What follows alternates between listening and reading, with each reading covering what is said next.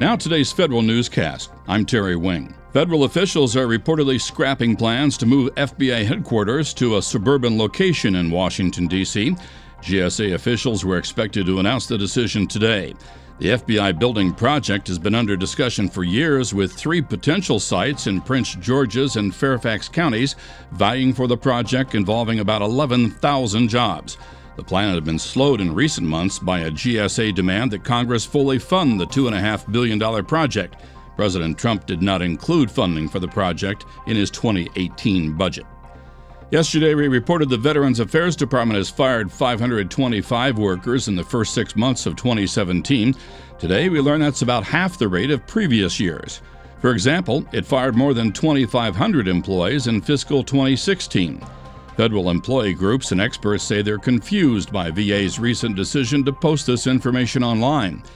VA Secretary David Shulkin says the decision to post weekly reports about its disciplinary actions to the public is another step toward improving transparency and accountability. A new audit finds the VA is approving disability claims for Gulf War illnesses at much lower rates than other medical conditions. The Government Accountability Office says that from 2010 to 2015, VA's approval rates for Gulf War illness claims were about three times lower than for all other disabilities, despite the department's own estimates that GWI affects about 44% of veterans who served in the first Gulf War. A new report points to several possible factors, including the complexity of the medical conditions that make up Gulf War illness claims and the fact that only 10% of VA's medical examiners have been trained to recognize those conditions. Jared Serbu, Federal News Radio.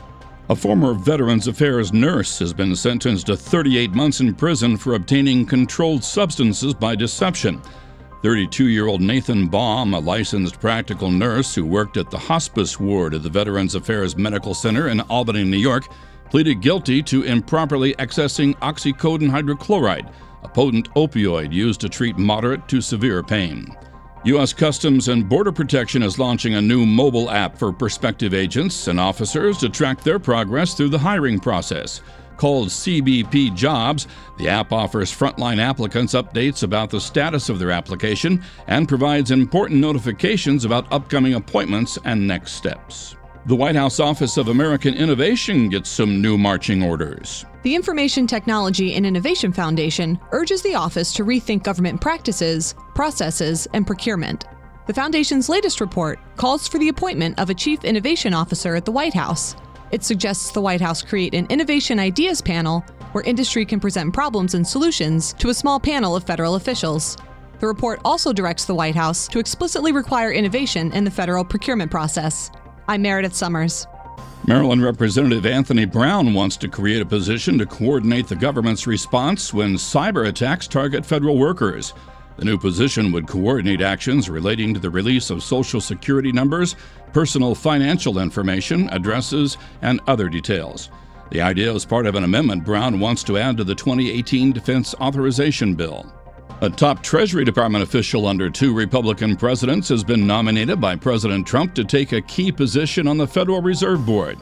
The selection of Randall Quarles marks President Trump's first effort to reshape the nation's central bank, an institution he criticized during the campaign for its low interest rate policies and efforts aimed at cracking down on risky banking practices. An Obama era official takes his agency in a direction opposed by the Trump administration. The Consumer Financial Protection Bureau finalizes a rule proposed last year but opposed by the current White House. It bars financial services firms from requiring customers to settle complaints by arbitration. That means they can file class action lawsuits, with all of the expense and venue shopping those bring. Some members of Congress have urged the White House to remove CFPB Director Richard Cordray. I'm Tom Temin. Find these stories on federalnewsradio.com. Subscribe to the Federal Newscast on Podcast One or iTunes and follow us at Federal Newscast on Twitter. This holiday, whether you're making a Baker's Simple Truth turkey for 40 or a Murray's Baked Brie for 2, Baker's has fast, fresh delivery and free pickup, so you can make holiday meals that bring you all together to create memories that last. Baker's, fresh for everyone. Free pickup on orders of $35 or more. Restrictions may apply. Get more ways to save at the Buy Five or More Save $1 each sale. Just buy five or more participating items and save a dollar each with card. Baker's, fresh for everyone.